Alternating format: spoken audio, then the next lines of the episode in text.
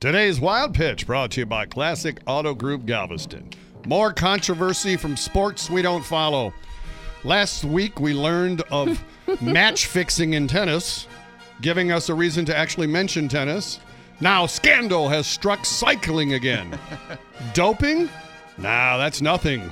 Right, Lance Armstrong? Cycling officials uncovered something far more sinister.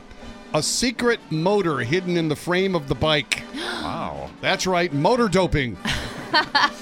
the 19 year old female who was busted had the best excuse when she said, quote, it's not my bike. That's the same excuse we say when cops find pot in our car, by the way. Let me guess, did officials become suspicious when she was going uphill and they noticed her legs weren't moving? you know, actually, I'm a fan of motors on bikes. We call them motorcycles. That's today's Wild Pitch.